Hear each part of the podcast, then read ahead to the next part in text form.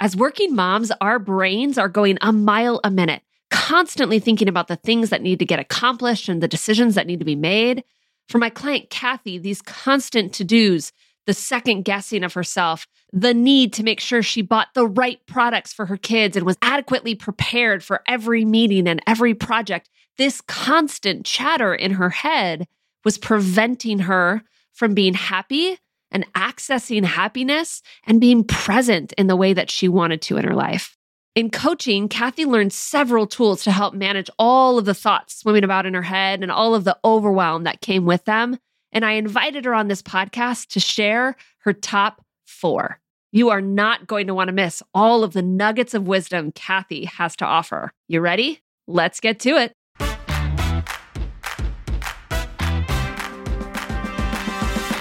Welcome to the Ambitious and Balanced Working Mom podcast, the place for women who want to balance their ambitious career goals with their life as a mom.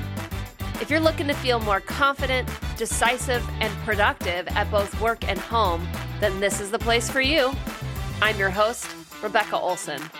Let's get to it.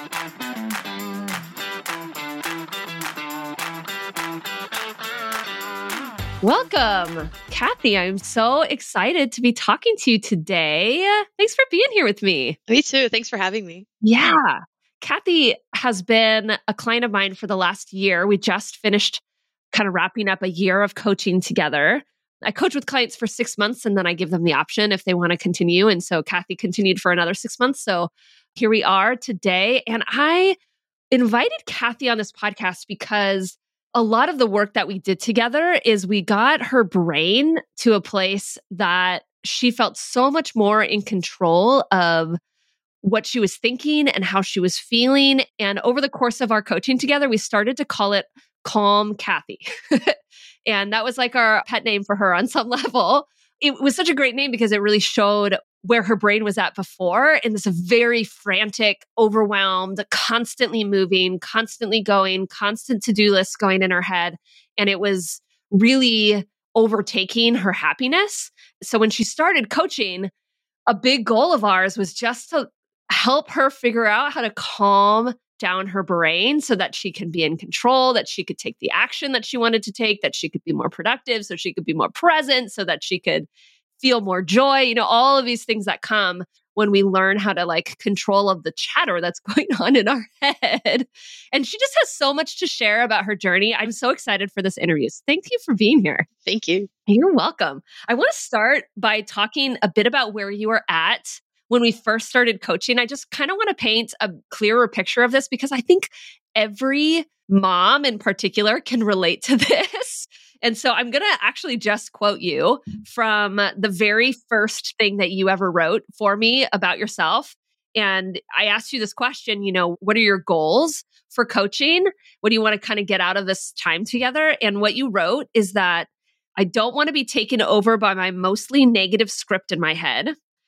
I'm constantly in analysis paralysis. I'm not a confident decision maker, and I want to change that. I want to not let the growing, unprioritized to do list run me, not to let clutter trigger me into a downward spiral. And I want to be more patient with myself and my family.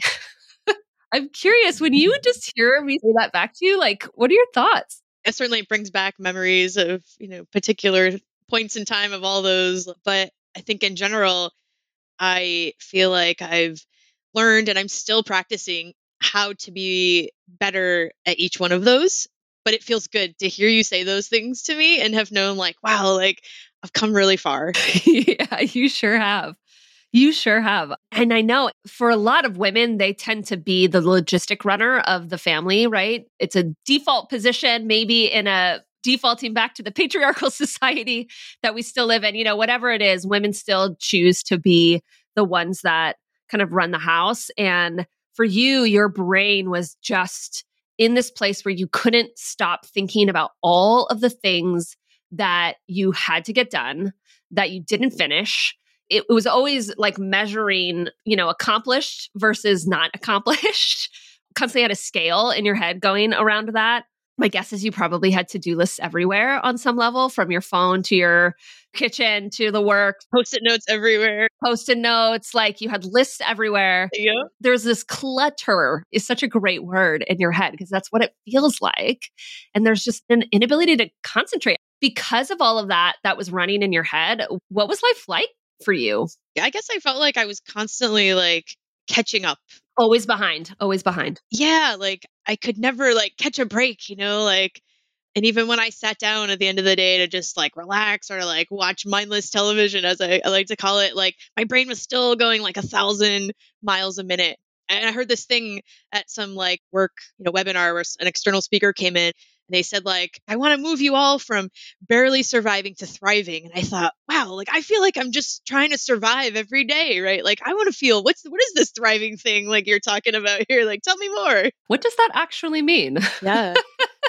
what did you think it meant? What did you think was on the other side of this thriving life? Part of me thought like I would learn how to maybe like suppress all these feelings. I just like make them go away. Like maybe I'll never have them or maybe I'll have some of them, right? I honestly thought it was like about like making them go away or keeping them from happening altogether.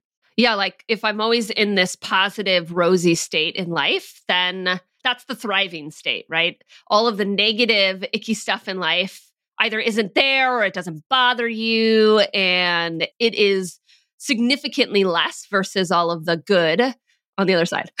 That's a really common thought that we have. And what we tend to do is we tend to judge all of the negative stuff as being wrong. Like something's wrong. I shouldn't be feeling bad about this, or I shouldn't be having a bad day, or I should be more happy. It's like we take all of the hard parts of life and we label that as being bad, as if there's not supposed to be conflict or there's not supposed to be failure and there's not supposed to be growth. And we should just come out of the womb and come into adulthood somehow with a completely rosy perspective and everything's fine. Right. and then if you're keeping score and you're like, wow, I have way more negative thoughts and positive ones, you're like, well, like I need more positive ones. Yes, I should be more happy. So many women think I have the family, I have the kids, I have a great job, I make good money, like I have the house, I have all of the things that I thought I wanted. And strange, this happiness thing isn't like happening for me?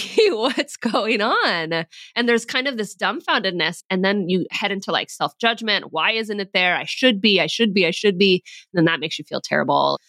My husband and I had a date night this week and we watched this movie called Free Guy on Disney. Have you seen it yet? I haven't yet. No. It's a good, like, we laughed a lot during this movie. There's some clever thoughts to it and clever pieces of it, but he's this go lucky character in a video game that doesn't really know he's in a video game. And he goes around saying, Don't have a good day, have a great day. you know, like that's his little like shtick in the movie or like his character in the video game, kind of like how everybody has this little like video game shtick, right? And that's his. And he just walks around as you get to know him. He walks around with this, like, everything is amazing kind of attitude. And I kind of think that that's what we think we're supposed to be feeling at all times. I don't know if it had been introduced to you before coaching, but I remember one of the things that we talked about really early on is like life is 50 50. 50% of the time, it's supposed to feel kind of good, or at least like on the neutral positive side.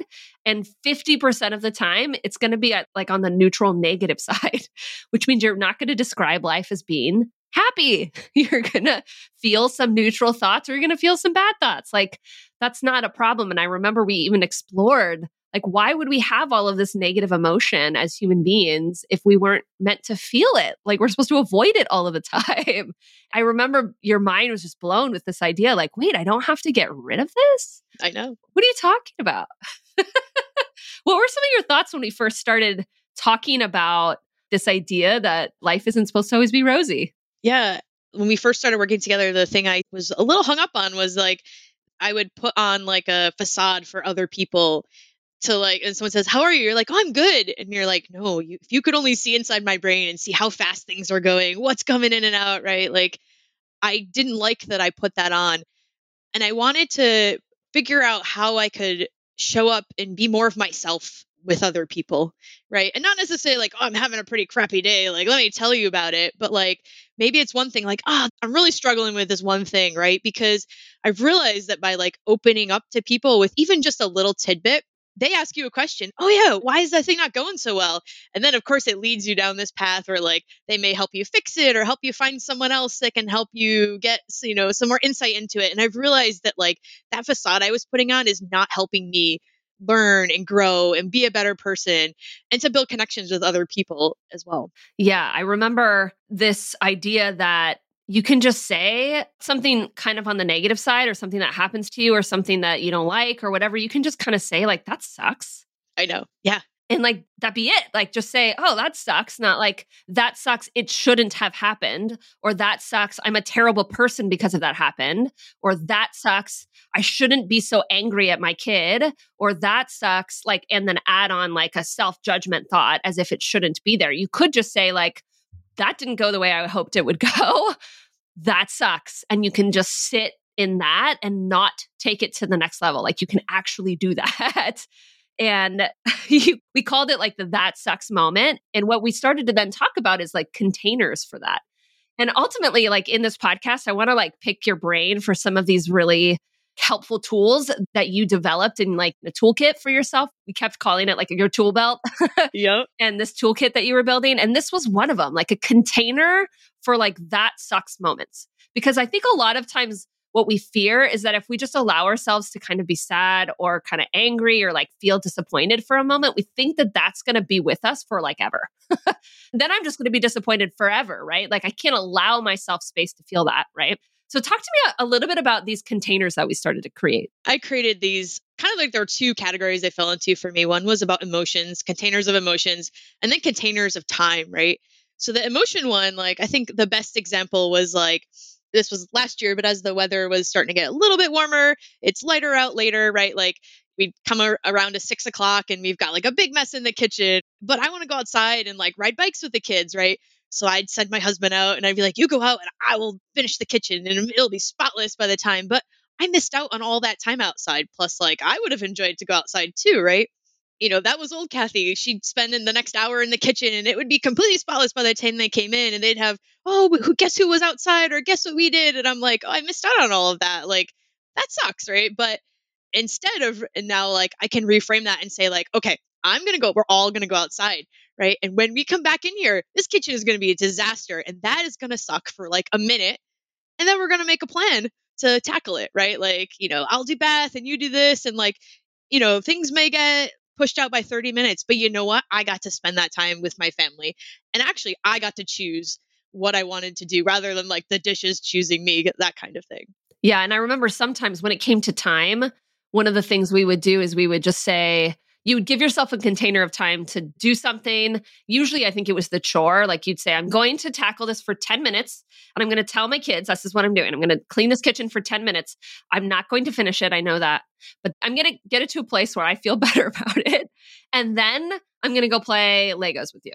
That's what I'm going to do versus feeling like the endless amounts of time that we can spend in chores and we can spend doing something. We also talked about this, I remember, in like researching things. Oh, yes. Oh, my God. Because you were like a very endless researcher of getting to like the right the best thing shoes and the right product for your child and whatever the very best i have a very similar tendency so i totally know what you're talking about and you would just say like i'm going to give myself this amount of time whatever it was 30 minutes an hour and then i will be done at the end of this. Like you learn how to give yourself containers for these things instead of letting it be endless which like takes all your time away. You've been talking about like the closing out the end of the day thing. We could work forever right? Like and so i'm like oh the clock it's slowly approaching the time I have to go pick up my son. Okay, I've got 10 minutes to finish this thing. I'm going to set the timer, I'm going to do it, and then I'm going to leave. And you'd be amazed how like productive you can be in that time. Like it's amazing. Procrastinators often talk about the need for urgency right? Like we can get into it if we have urgency, right? And so it's true for pretty much everyone. Most people can get stuff done when it feels urgent. It's when it doesn't feel very urgent that we give ourselves endless amounts of time to do something or we just don't commit to it at all. And so what you're doing in that time is you're giving yourself a deadline. Like you're giving yourself false sense of urgency, but you're creating it for yourself and it works as long as your brain sees that there's a reason that you're giving yourself an endpoint. Like in this case, at the end of the workday, it's like, then I'm going to go spend time with my family. And that feels more important to me than accomplishing one more thing on my task or whatever. So I'm just going to contain my time here. This is why I'm doing it because it's going to let me walk out the door and feel like I'm totally present with my family. Oh, so good. Yeah. And tell me about this emotions one. The tool is containers, learning how to contain things. And the two containers we really thought about a lot were time containers and then emotion containers. So talk about that one. The emotion one, we talked about a little before about like acknowledging the feelings or the emotional state that I was in, right? Like my brain normally just wants to skip over that and then just work on like as you would say the actions like what am I going to do? How am I going to make myself not feel this way? How am I going to fix this? Right. And so recently, you know, I think maybe six months ago, we were talking about the returning to the office thing, right? Like, and I was like talking about how, like, I was just really sad about missing people and not being there to connect with them. And you pause me and you're like, you need to take some time and to just be sad about it. It's okay. We don't know. It may or may not return to it. And I went like, oh, well, I'm just wanted to fix it. I just wanted to find solutions so I didn't feel that way. Yeah, you were like, how can I spend more time with people? Where do I need to go? Maybe there's a different workspace I can be in. Right, right. Yep. You started to troubleshoot and you started to, and this is so common for our brains, to take something icky that we're feeling. In this case, it was just kind of sadness, and then label that as being like, I shouldn't be feeling sad. Oh, maybe this means this isn't the right job for me because I don't know if we're going to be returning to the office. And if we don't return to the office, then maybe I'm kind of in the wrong place. Exactly. Because I really need to be around people, right? So we take the icky emotion and then we extrapolate that out as having a really deep meaning about something like we've made the wrong choice or you know something is wrong or off versus like oh or, or it's just kind of sad exactly exactly we haven't been together for two years and that sucks and that's it you know Tell me in that example, like what did it look like to give yourself a container of time to feel sad? I don't know if this one was really a container per se. After we talked, you know, in our weekly call, I went like, I just need to like be sad for as long as I need for this one. It's not like I made a decision and I like I'm sad about the decision or whatever. Like this one, I was like, I just really need to let myself be sad. And I think it was like for like a whole week where I was like, wow, I am really, really sad about this. I miss people. I think you even shared it with people, if I remember. I did. And that was one thing we talked about, just being more open. And I even said to my husband that night at dinner, like, I said, I don't need you to say anything back. I said, I just want to tell you I'm really sad about not being in the office, you know, like, and he just shook his head, you know. And I think even by telling him, like, I don't expect you to have an answer or like give me advice, like, we don't need to fix this. I just want to tell you, yeah. And I think as I told more people, it just really helped me be okay with that and just realize like yeah it's the reality it's where we're at there isn't much i can do about it but there are some things i can do about it. And then i went you know as i processed those feelings and the thoughts i was having and the emotions certainly coming up like you know remembering things that happened that made me so happy. Because like you said like and then it made me question things about my job which i love. And i was like why am i getting in this place? Like this is weird. Like and then naturally it made me go into like i think our next session was about like all the things i love about where i work and my job and my people and i was like wow i can still do all those things from home. It has nothing to do with those things. Yeah and this was one of the things that we were doing to calm down your brain through this process is we were helping to normalize situations and emotions that don't feel so good. We're normalizing that and then basically omitting from your brain all of the rest of the crap where your brain wants to take you, all of the options, all of the like, I got to fix this, like constantly ruminating about it or constantly like telling yourself scripts or then starting to wonder about this decision and if there's something else in there, right? All of that other stuff that your brain wants to take it, you know, we basically, you just stopped. All of that stopped because you're like, or I could just be sad and that'd be enough. And then I don't have to let my brain go all of these different places. Yeah, I love that so much. Let's talk about one of these other tools that we've been chatting about. I really want to talk about this first one that you had listed here as we were prepping for this call. And you labeled it really knowing who I am. I'm calling that a tool because I think it is a tool to have language and belief around who you are at the core. So tell me about this one.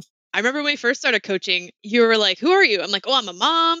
This is my job and I live here. And those were the things I, you know, I'm a wife and a, you know, a daughter, and I would define myself by those roles. you kept saying over and over, like, you are not defined by your job, by being a mom. Those are things about you. And I'm like, yeah, but without those things, like, who am I? And we first started you offer these workbooks that we work through. And I remember going through them. There was one on core values, your purpose in life, and your life dreams. And I think we went through them over like a six month period. And I was like, I'm, you know, I'm all in here. So I'm going to fill them out. I'm going to do the homework. We're going to talk about them. And I remember thinking like, okay, these are nice. Now, now let's go on working and fixing the rest of me. And it wasn't until I think our second round of coaching where like we went back to those workbooks and I was like, I did all that hard work. I spent the time on them. Wow. I reread them about, you know, I'll kind of go through a couple of things about me, my identity. Like, I'm a person who wants to listen. I want to be able to show up better for others, open my mind to like new perspectives. I love to mentor people. I love to realize their full potential through how I can help them at work and at home. I'm an organizer. I love to like bring people together, whether it's experiences or like things that we can connect with. I love adventure, right? And I love energizing people, like helping fill up other people's tanks and also realizing what's important to me, right? And it was really the output of those workbooks and realizing it through our conversations every week where I started to make small changes in my life. Maybe I started like new behaviors and new habits, right? And I prioritized the things that were really important to me because I remembered those things and they aligned to my core values. And it was just like really amazing how those things just came together through our coaching. They weren't just like activities that I went through on my own and like kind of stored them away somewhere on my computer. I'm able to use them, especially my core values, in a lot of my day to day decisions. And I never, ever anticipated that would happen. I love that. And some of it's on default, and then some of it's very intentional, like it comes to your brain very specifically.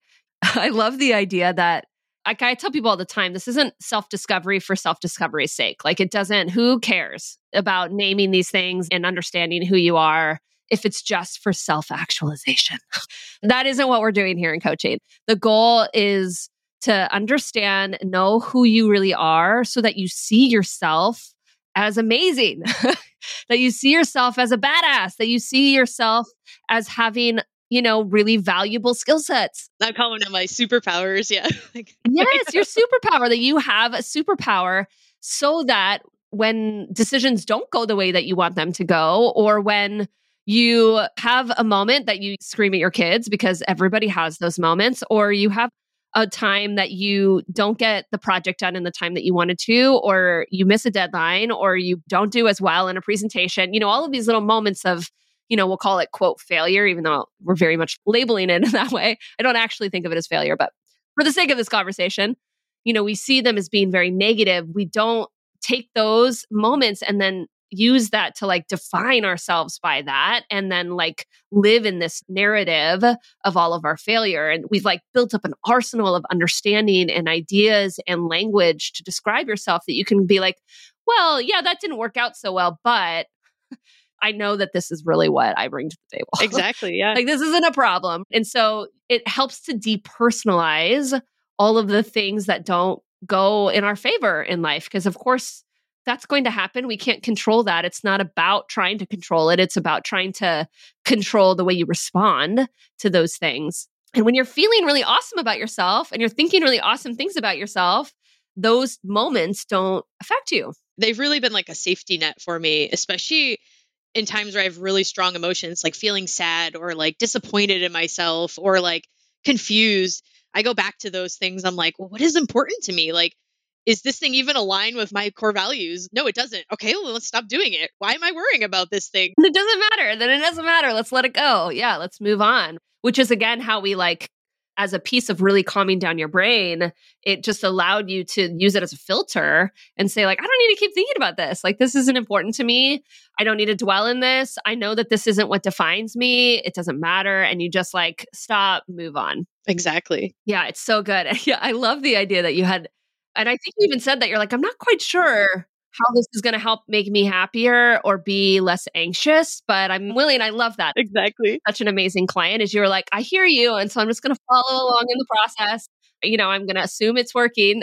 Uh-huh. and here we go. Like full circle for sure. I love that. Ah, so good. Yeah. And I remember when it was right before we met, like maybe four months ago or so, you know, in one of our sessions, and it clicked. It was like, I went, oh, that's what they're for. I was like, oh my God, like this is amazing. The feeling of knowing that those were there. And I was like, wow, those are always there. I created those things. They're always going to be there for me. Nobody can take them away from me. Nobody else can change them. Uh, it was amazing feeling. The idea of redirecting your brain there, because that's really what you're doing in these moments. Let's use the example because I remember we talked about this a couple of times. And if I'm really honest, I'm struggling with it right now with my son. Like getting my son dressed and getting his shoes on in the morning I have an almost five year old. You have a, he's almost six, right? Yeah, almost six. Yeah. Yeah. But We're yeah. both in like the same place in dealing with this. And I know so many moms deal with this, like getting them out the door and getting their shoes on. This is a moment of constant battle, right? And so, with really knowing who you are, you're going to have moments, though, of course, where you're not calm, where you're very frustrated, I think I've admitted this on the podcast. If I haven't, I'm about to open like what feels like a closet that could be somewhat shameful, but I'm choosing to not say that mm-hmm. it's shameful at all. But I got so frustrated at my son not that long ago, and he was just like kicking his shoes around. I finally picked up the shoe and I threw it out the door. I threw it down the stairs and out the door. And then you know, about 30 seconds later, I went back and I got it. And then I apologized and I went through the whole thing. But I had this moment of like, I couldn't control my anger so much that I took a shoe and I threw it, right? And in that moment, that's a really extreme emotion. And you were having these moments too with your son. And you can either choose to think, like, I am a horrible mom. What good mom would open the door and take their son's shoe and throw it as hard as possible out the door. Who would do that? Every mom. Every mom. That's but you don't think that in the moment. You think, of course, that you're the only one that ever gets, you know, frustrated with it. So of course that sat with me for a while. I remember crying. I think I dropped him off and I, I had a moment where I needed to feel those feelings that were coming up, right? So before I got into my workday. So I had my moments and all of that. But for what we're talking about is like I could choose to dwell there and I could think about that and replay it over and over and over again. And I can tell myself how terrible a mom I am and I shouldn't be angry and I shouldn't have all of this stuff. I could go in that. That's all true. I did actually open the door and throw the shoe at the door. So I could stay there or I can acknowledge that it happened and I can move over to these other thoughts about myself what makes me an amazing mom, how patient I often am, so much more than I think, you know, even other people are if I were to compare myself, which I try not to do. But I do see like patience as a superpower, just not in this moment. my compassion, my ability to like sit in emotion with my kids. Like I create so much fun for my kid. Like there's all of these things that I do well. And because I've done the work to name it, it's really easy for my brain when I'm ready to redirect it to say, okay, let's really think about how amazing I am though. Exactly. Yep. That's one of my examples. I don't know. Do you have an example similar to me? In those situations, like I probably would have thrown the shoe too, you know, but I think another thing like to add on to that that I would do is using them as opportunities to talk to him about emotions because I think a lot of us don't talk about emotions, and sometimes we want our kids to suppress them because we want them to go away, just like we want our own emotions to go away, right? And I've started saying to the like my son, if that happened to me, I'd be like, "Hey, buddy, look, I was really frustrated, right? Like I really wanted to get us out of the door, and I really shouldn't have thrown that shoe. You know, sometimes we just get so overwhelmed." And I'd love a chance to like redo that. I've been trying to live this like redo thing. I love that and to say like we all make mistakes, right? Like uh, next time I won't throw that shoe, and next time I'll, you know, you know what I would have loved to have done in that moment? Maybe I'd go in the bathroom and scream for a minute and shut the door. You know, like, maybe that'd be better than throwing the shoe. But I think just like acknowledging to him that like that is life. We're people, right? We're humans. And like we all have those strong emotions and there's different ways that we could handle them. And I shouldn't have thrown the shoe, you know? we could probably point to that being a part of what is really important to you. Yes. As a value as a mom. And probably there's authenticity. I don't have your values in front of me, but like authenticity and honesty are really important to you. And so you learn how to like harness some of that in these moments. And then your brain remembers, like, see, yes, we're human and we have these moments. And here's also like how I handled it. And I'm amazing. I love it. Okay, let's talk about another one let's talk about creating systems for yourself because I know for a lot of people, it's the constant to do list in your head. That's one of the things that is hard to calm down your brain is you're thinking about all the things you haven't accomplish, whether that's you get home from work and you're thinking about all the things you didn't do at work that day, or your household chore duty list is like a mile long and you need to figure that out, or sometimes it's just systematizing. It was the artwork. And I want you to share a little bit about this story. It was like, my kids bring home an immense amount of artwork. My kids do too. Like, what am I supposed to do with these things? And then they sit everywhere and it clutters the house, but it clutters your brain because you're should I hold on to this? Is there meaning behind this? Am I going to regret not having this? How are they going to feel if I like throw this away? Am I a bad mom if I don't really want to keep? These are all the thoughts like that every time you see the artwork sitting on the table that you haven't dealt with, they all flood in. And now you have a host of thoughts that are like cluttering up your brain. So tell me about the artwork because that was such a great moment. It really was.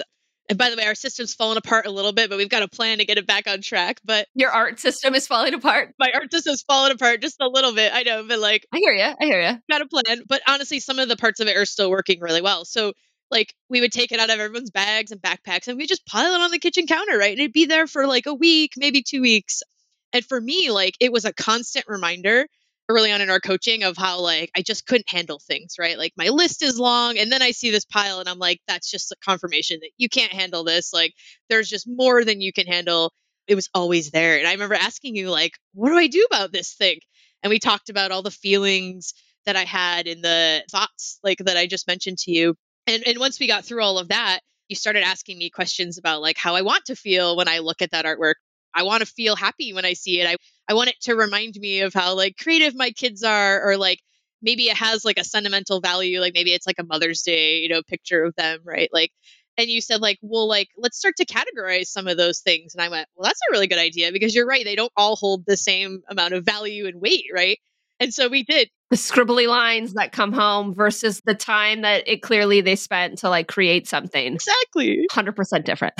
yes. And so you were like, write down the buckets. And I was, so we, I remember typing them out in my notes, right? And then as we started doing that, I realized, yeah, like I need to make a system out of this, right? And so we got some little like 3M clips that I put like, you know, eight of them up on the wall. I said I'd really like for some of them to be on display you were like, no, back up a minute. When it comes into the house, like, how are we going to handle it? And I was like, okay, well, uh, you know, I'm going to need a pile here for the the things I want to keep. I'm going to need a pile for the things I want to hang, and then have to get over some of that and just throw out the things like you said, the squiggly things or the like, you know, the random half drawn things and I've learned, you know, I hope my son never listens to this podcast, but like when he's asleep at night, that's when I put them all in the recycling bin, right? Amen. I mean, it's like that is where they go. Or sometimes I have my husband, I'm like, you need to throw these away for me because I wasn't the person who threw them away, you know.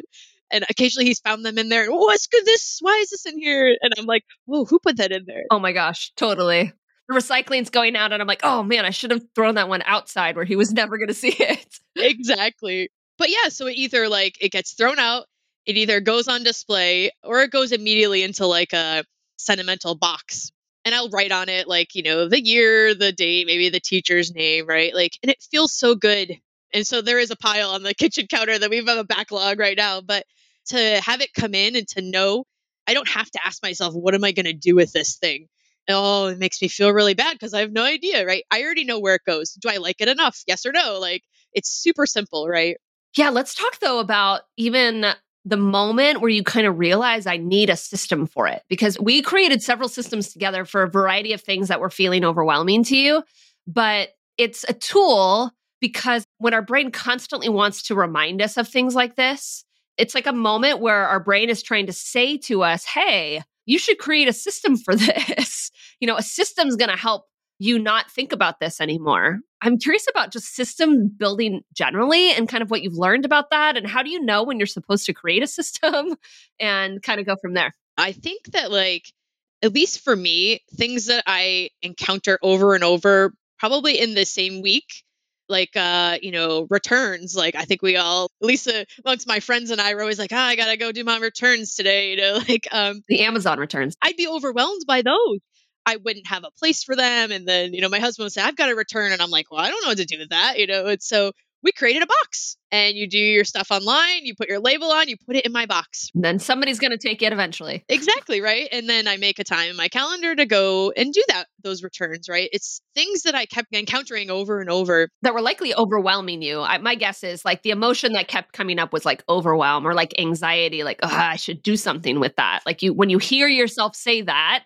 it's your brain saying, "Yes, do something, systematize it. Like you can do this." It's like a clue it's not a moment that you have to like judge yourself and feel bad and terrible that you don't know what to do. It's like, oh, you should do something with this. Like there's a decision to be made here. And even if we talk about creating systems as being almost like decisions, because I think it happens in the same way in our brain. I like the idea of like when something happens over and over and over again. This happens for me sometimes, particularly like in parenting.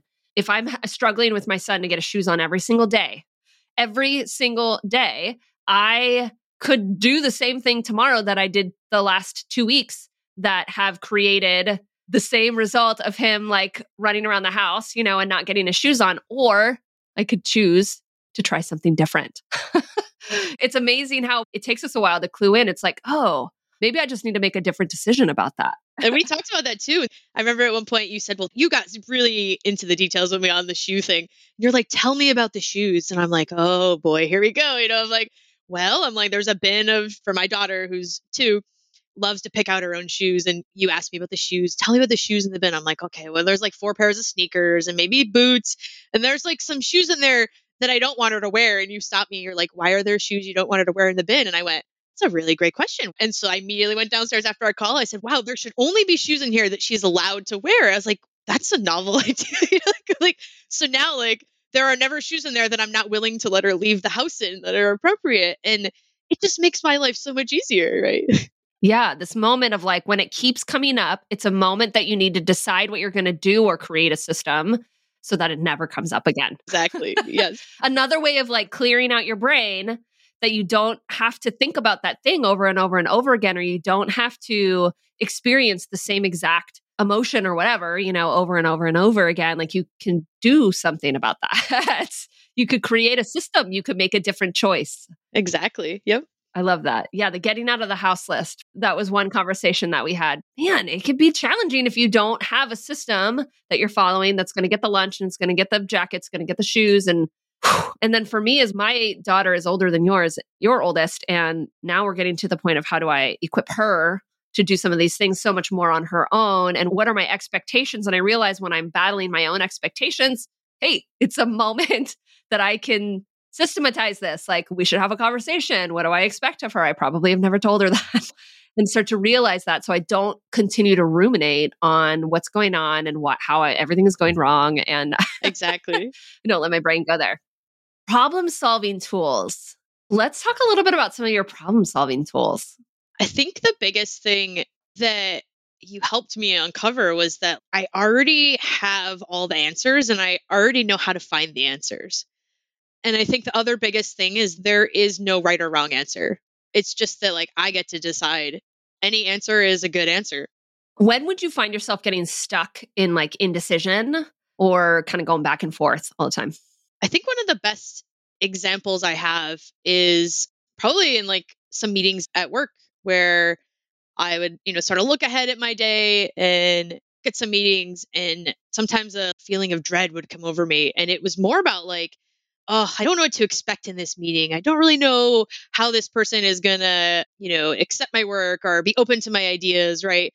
The same feeling of being an analysis paralysis would come up in those meetings, or uh, sorry, in that moment where I'd be like, oh my God, like, you know, I just go in this downward spiral of like, oh, like, you know, like so many emotions that I didn't want to feel in those moments. I remember this like all the way back in our very first call together, our breakthrough call, where you would say, I actually would just start denying that. Like I would start moving them. I'd come up with an excuse not to have meetings or have these meetings and I push them back because I was so ridden with like anxiety over it and I didn't know what to do and I didn't know how to approach it and so forth. Be like, oh, easiest thing for me to do is push this off to tomorrow. Yep, let's go do that. Now the feeling's gone, right? Like I can move on and doing that, right? Like you're never gonna like make progress learn and grow and become a better person and contribute to your teams if you're constantly doing that. Same thing with projects, I assume. Like, yeah, well, yes, oh yeah, there'd be a task or something that you didn't know how to do, or was kind of new to you, or was challenging, and you just avoid, push it off, push the deadline off, tell them it's not ready yet. Exactly. Yep. and then not make much progress on it, like not do anything about it but just feel better because now you don't have to deal with it today. Exactly. And it's holding me back. I realized like, now this is holding me back and I have to figure out how to how to deal with this. And I remember you told me you're like, you actually have all the answers. You know how to find them. You already know how to do this. And you said that and I was like, do I? What do you mean? How do I? right. And there are no right or wrong approaches to this. Like I get to choose how I want to tackle this or how I want to handle it. So we started talking about what are the feelings I'm having here. As we do with everything, I write them all down, right? Like, well, I'm feeling unprepared, or I'm feeling uncertain, or I'm not feeling really confident in my position or my approach. And once I was able to like work through all of those feelings and not be like, oh, how do I suppress that feeling? But like, okay, well, how do I deal with the feeling of being unprepared? Okay, well, what would I do? Well, that's easy. Like, and you asked me that. I was like, oh, of course I know how to deal with that. That was what you were getting at. You already know how to deal with that what would Kathy do when she's feeling unprepared? Oh, well, I would like write down, okay, here's what I want to get out of this meeting, or like, here's my pitch, like, or something. You know, even this week, I found myself looking at my calendar ahead, like, okay, I need to prepare for this thing so that I go in and I just feel really confident about what I want to get out of it.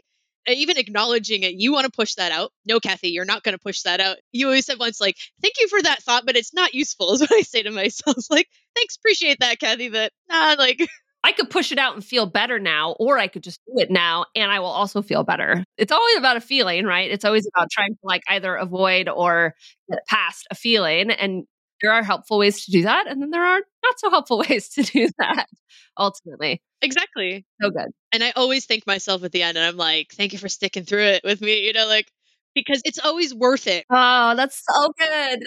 Yes. And to have those like in your back pocket, be like, no, remember that one time where you did that and it turned out really well. Now things got done sooner or they got done more efficiently or whatever it is. I like to say to myself, like, okay, if I had the answer, what would I think? What's my hunch about this? You know, and I often will say that to my clients, but I say it to myself too, like, okay, I know that I'm feeling stuck and I'm feeling overwhelmed or I'm feeling not prepared or I feel like I don't know. But if I did know, or if I thought I knew, at least what's my hunch about that? Okay, why do I think that that's probably the right answer or the right direction? You know, and then I start to make it like a supporting argument for it. And it's like, okay, okay. And then by the time you get through all of that, you're like, yeah, there's probably not a better answer than that. That's right. Like that's learning how to access what is inside of you, right? and so often when people talk about confidence, they think that that means being an expert at something. It means like you have the answer, you have the right answer, you know exactly what to do. When confidence is really about being able to move forward on like really good hunches and just trusting that it'll probably work out. And if it doesn't, that's fine. That doesn't mean that I made a wrong decision or that I'm bad or I'm a horrible human being or whatever. Like I'm not a bad worker. Like I'm just going to make a different decision. and confidence is like moving forward despite not being an expert and having 100% certainty about something. Every time you do that, you're just continuing to like hone in on that confidence and build that up and say, no, I have the answers.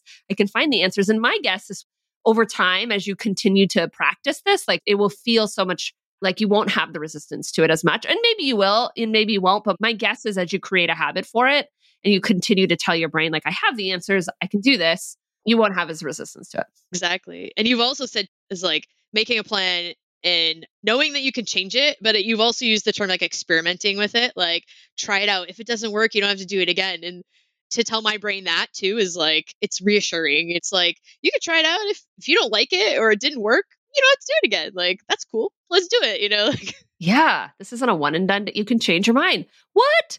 You can change your mind. You can make a different decision. We're like one of the only animals on this earth that has the ability to make choices and decide different choices and reevaluate choices based on outcome like for sure it's what makes us intelligent beings ultimately. It's so good. Oh this is so much fun. Okay so we've talked about containers of time and containers of emotions and we've talked about knowing really who you are and kind of that safety net of knowing who you are so you don't define yourselves by past failures or you know emotional outbursts or whatever We've talked about creating systems for yourself and we've talked about believing you have all of the answers within you so you don't procrastinate and you don't push things off and you build up that confidence. Like these are amazing tools, Kathy. Thank you for sharing these. I think this is so valuable for people that really want to learn how to calm down their brain and get rid of all of the mental clutter and feel happier. That was the whole goal of all of this, right? You were like, it's like, I can't even be happy. I've got so many things going on in my brain, and none of it is like making me feel happy. oh, I love it so much.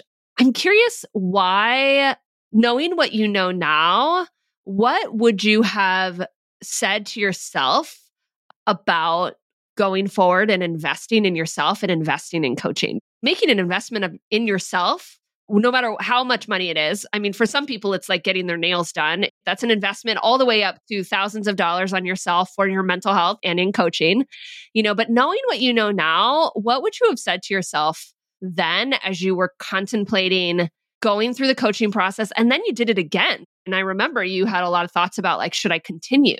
Tell me some of your thoughts now. Knowing what I know now, I think the biggest thing was like, I needed the consistency. I needed someone else to hold me accountable. Actually, I knew I needed all those things, but I didn't know how important it would be to go through it and the exercises that we did, like, you know, the workbooks and even like the structure, right? Like, and I kept meticulous notes from every one of our sessions, right? Because I wanted it to be durable, but I didn't know as I'm going through all those things, even like I said, the workbooks, I didn't know how transformational they would have been.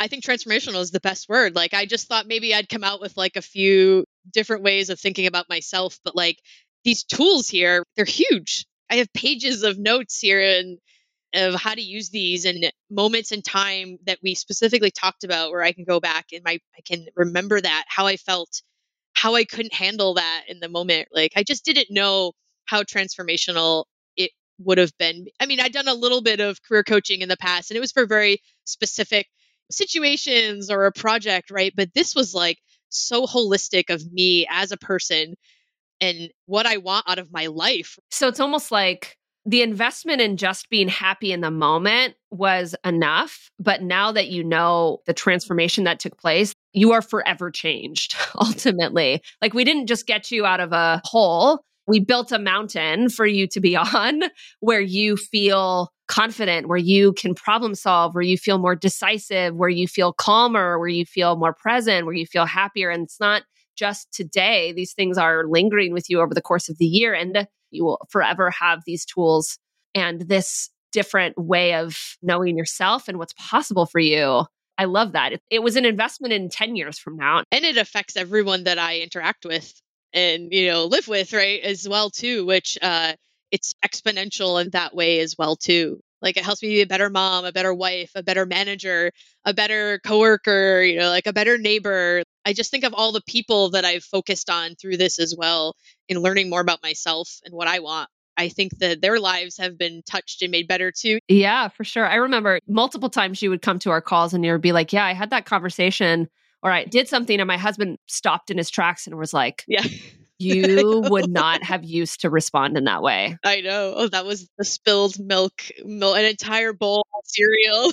yeah, that's right. The spilled milk. And you would have like flipped out and made a big reaction. Instead, I was like, no, that sucks. Let's clean it up. Like, it's not a big deal. Like, and then your husband paused. It's like, who who am I too? Like, I know. What is going on? Yeah, you said the same thing. You're like, whoa, that reaction was exactly what I wanted it to be. I know. Everyone just like stops you in their tracks. Like that's just such a beautiful thing to remember when we make any investment in ourselves. And it feels very selfish in some way to do that. The reality is, you being a better version of you not only affects everyone else, but you're investing in what will be the rest of your life. And and ultimately the question is, is that worth it for anyone to ask themselves? I think it's like the ultimate self care. It's great to go get a massage and go get your nails done and like, you know, get a cut and color, right? Like I was in a sauna last night, so I hear you on that. Yeah, felt good. And we will still do those things, but like this one was like so much more and like you said, it will last a lifetime. Oh, love it. Thank you again, Kathy, for being here. This is so great. Yes. Oh, thank you for having me. I have a feeling we're going to get so much more wisdom out of you even in the future. so I love it. All right, working moms, we'll see you next week. Hey, before you go, I want to take a moment and tell you about an opportunity to speak with me directly. If you've been listening to this podcast and still feel like you need help balancing a fulfilling career with motherhood, then I encourage you to schedule a free breakthrough call. On this call, we will get crystal clear on exactly what it is you want out of your career and how you want to balance that with motherhood. And then we'll craft next steps for you to start moving toward a more calm and fulfilling working mom life. Head over to www.rebeccaolsoncoaching.com forward slash book to apply for this free call. Till next week, and working moms, let's get to it.